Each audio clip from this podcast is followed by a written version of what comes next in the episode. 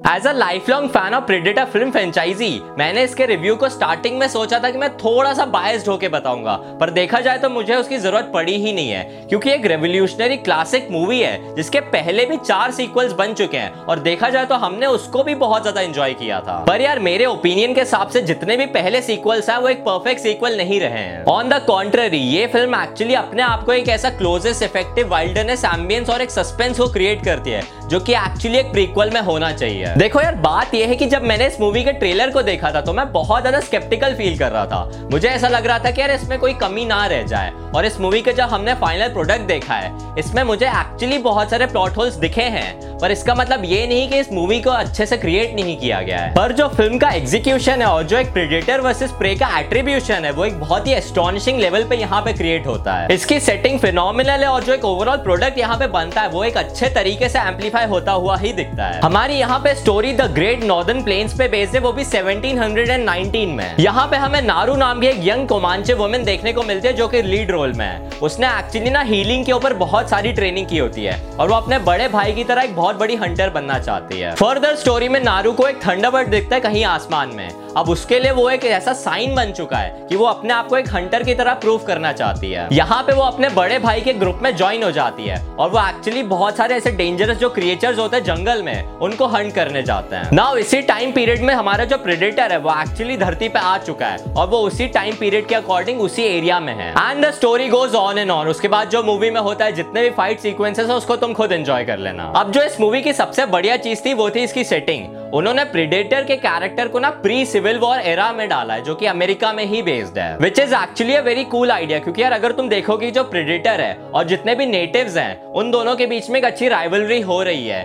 उनके पास गैजेट्स नहीं है और इसके पास बहुत सारे गैजेट्स हैं। तो एक्चुअली एक बहुत अच्छा ना रेजिस्टेंस क्रिएट होता है वहाँ पे। प्रीडेटर का डिज़ाइन भी बहुत बढ़िया है, उसका एक्चुअली फेस पे एक बोन मास्क है, जो कि इस एरा को बहुत ज़्यादा ना रेप्लीकेट होता हुआ दिखता है। उसके बाद उसके जितने भी वेपन्स है, वो भी काफ़ी किलर है। सारे स्पेक्टेकुलर विजुअल्स और जितने भी सेट पीसेस हैं, वो एक अच्छा ना सारे के सारे सिनेरियोस के अंदर एक टेंशन क्रिएट करते हैं। तो यार मूवी में सब कुछ बढ़िया ही जा रहा है तो यहाँ पे हम प्लॉट होल की बातें कर लेते हैं। यहाँ पे हमारे पास जो लीड रोल में नारू कैरेक्टर है she is very much obnoxious उसकी बस एक ही मोटिवेशन है कि उसको एक बहुत अच्छा हंटर बनना है। अब यहाँ पे मुझे उसकी गलती ये लगती है कि यार प्रेडेटर ने उसके ऊपर या उसकी फैमिली के ऊपर या फिर किसी भी उसके ट्राइब मेंबर के ऊपर किसी पे भी अटैक नहीं किया होता है। तो यार नारू को इसकी क्या चुल मची होती है कि उसको उस प्रेडेटर को मारना ही है? मतलब अगर उसे हंटर ही बनना है तो वो एक्चुअली किसी भी क्रिएचर को मार सकती है।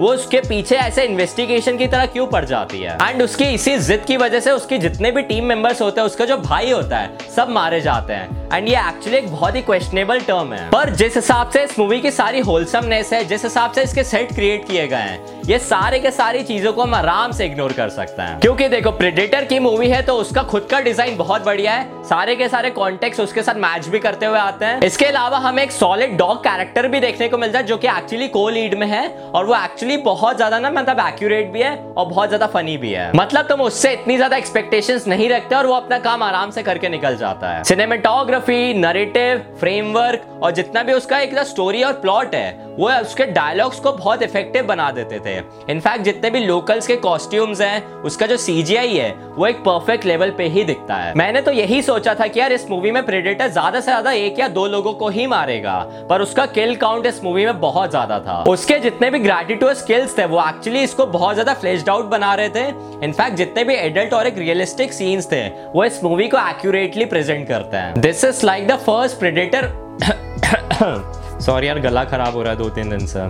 So this is like the first Predator movie जिसके जितने भी होलसमनेस क्रिएचर्स हैं, उसको एक बहुत ही ओवरऑल इम्पैक्ट में दिखाया गया है। और जो प्रेडेटर का ओवरऑल डिमेंशन है, वो इस कैरेक्टर की एडिटिंग और उसके स्क्रीन टाइम की वजह से हमें अच्छे से दिखता है। देखा जाए तो इसकी प्रेजेंटेशन टॉप नॉच है। कैमरा लेंस का वर्क बहुत ज़्यादा अच्छे से किया गया है। It is a bit slow burn movie जो कि एक्चुअली एक क्लाइमेटिक प्रेडेटर प्रेजेंट सीक्वेंस होता है। उसको परफेक्टली दिखाता है। Trust me this is the movie you are going to enjoy very very much अगर तुम्हें बहुत ज़्यादा ऐसे हंटिंग मूवीज़ पसंद है तो इट्स अ शेम कि यार इस मूवी को एक्चुअली ओटीटी प्लेटफॉर्म पे रिलीज़ किया गया है। इसको अगर वो लोग थिएटर में रिलीज़ करते तो इसके सिनेरियोस को मैं ज़्यादा एंजॉय कर पाता। But regardless it is a very surprising movie for me and इसको मैंने सही में बहुत एक टेक्निकल वे में अच्छे से एंजॉय किया है। एंड आई होप कि इसी मूवी का वो लोग एक कंटिन्यूस सीक्वल और बना दे। मैं इसको भी बहुत ज़्यादा एंजॉय करूँगा।